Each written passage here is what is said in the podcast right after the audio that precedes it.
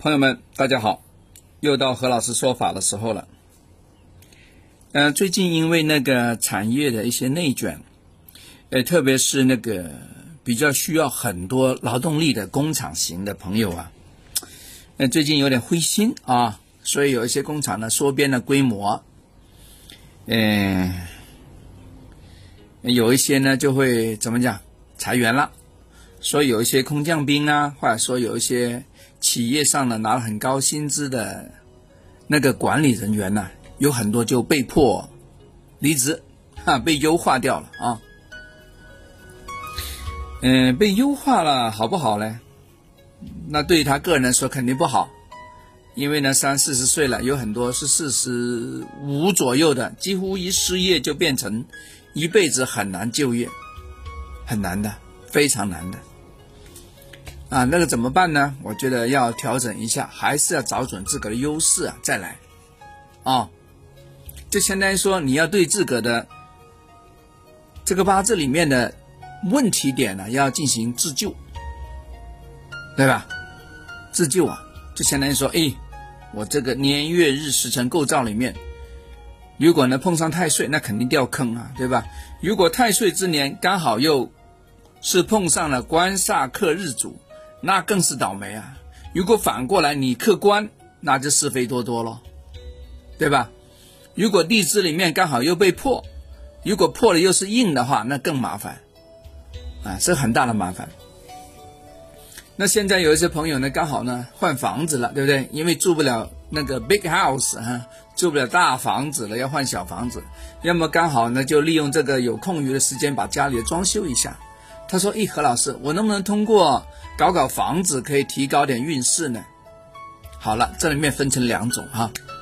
如果如果啊，你的八字里面的年月日时辰的不好的东西，在房子里面可以弥补过去，它配合你，哎呀，那恭喜你，这个房子很旺你，对吧？这个房子就是解药。他把你八字里面的堵啊给解了，是帮了你。但是如果这个房子本来也有问题，对吧？他自个都搞不定，他还需要另外拿药来治。那请问这个房子还能救你吗？他自个都奄奄一息了，他还能够出手去救你吗？根本不可能啦，对不对？所以房子这个有问题的，你都要想办法去处理啊，去补救啊。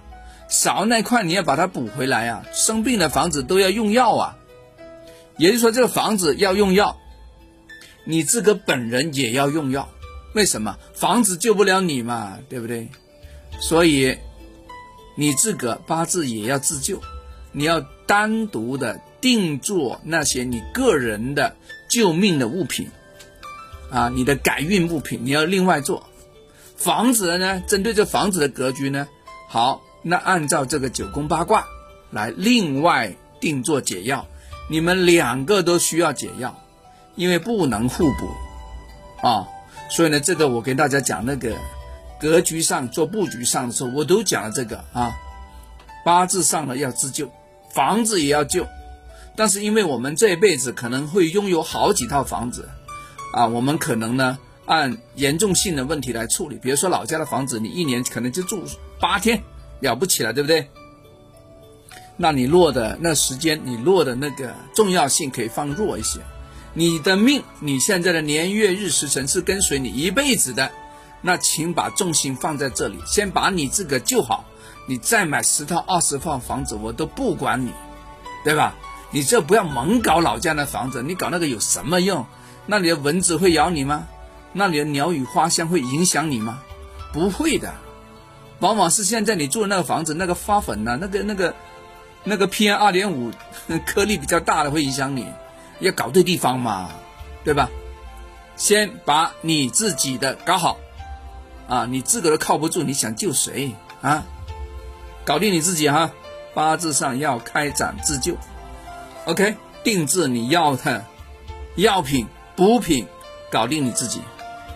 好了，讲完了，我们下次聊，拜拜。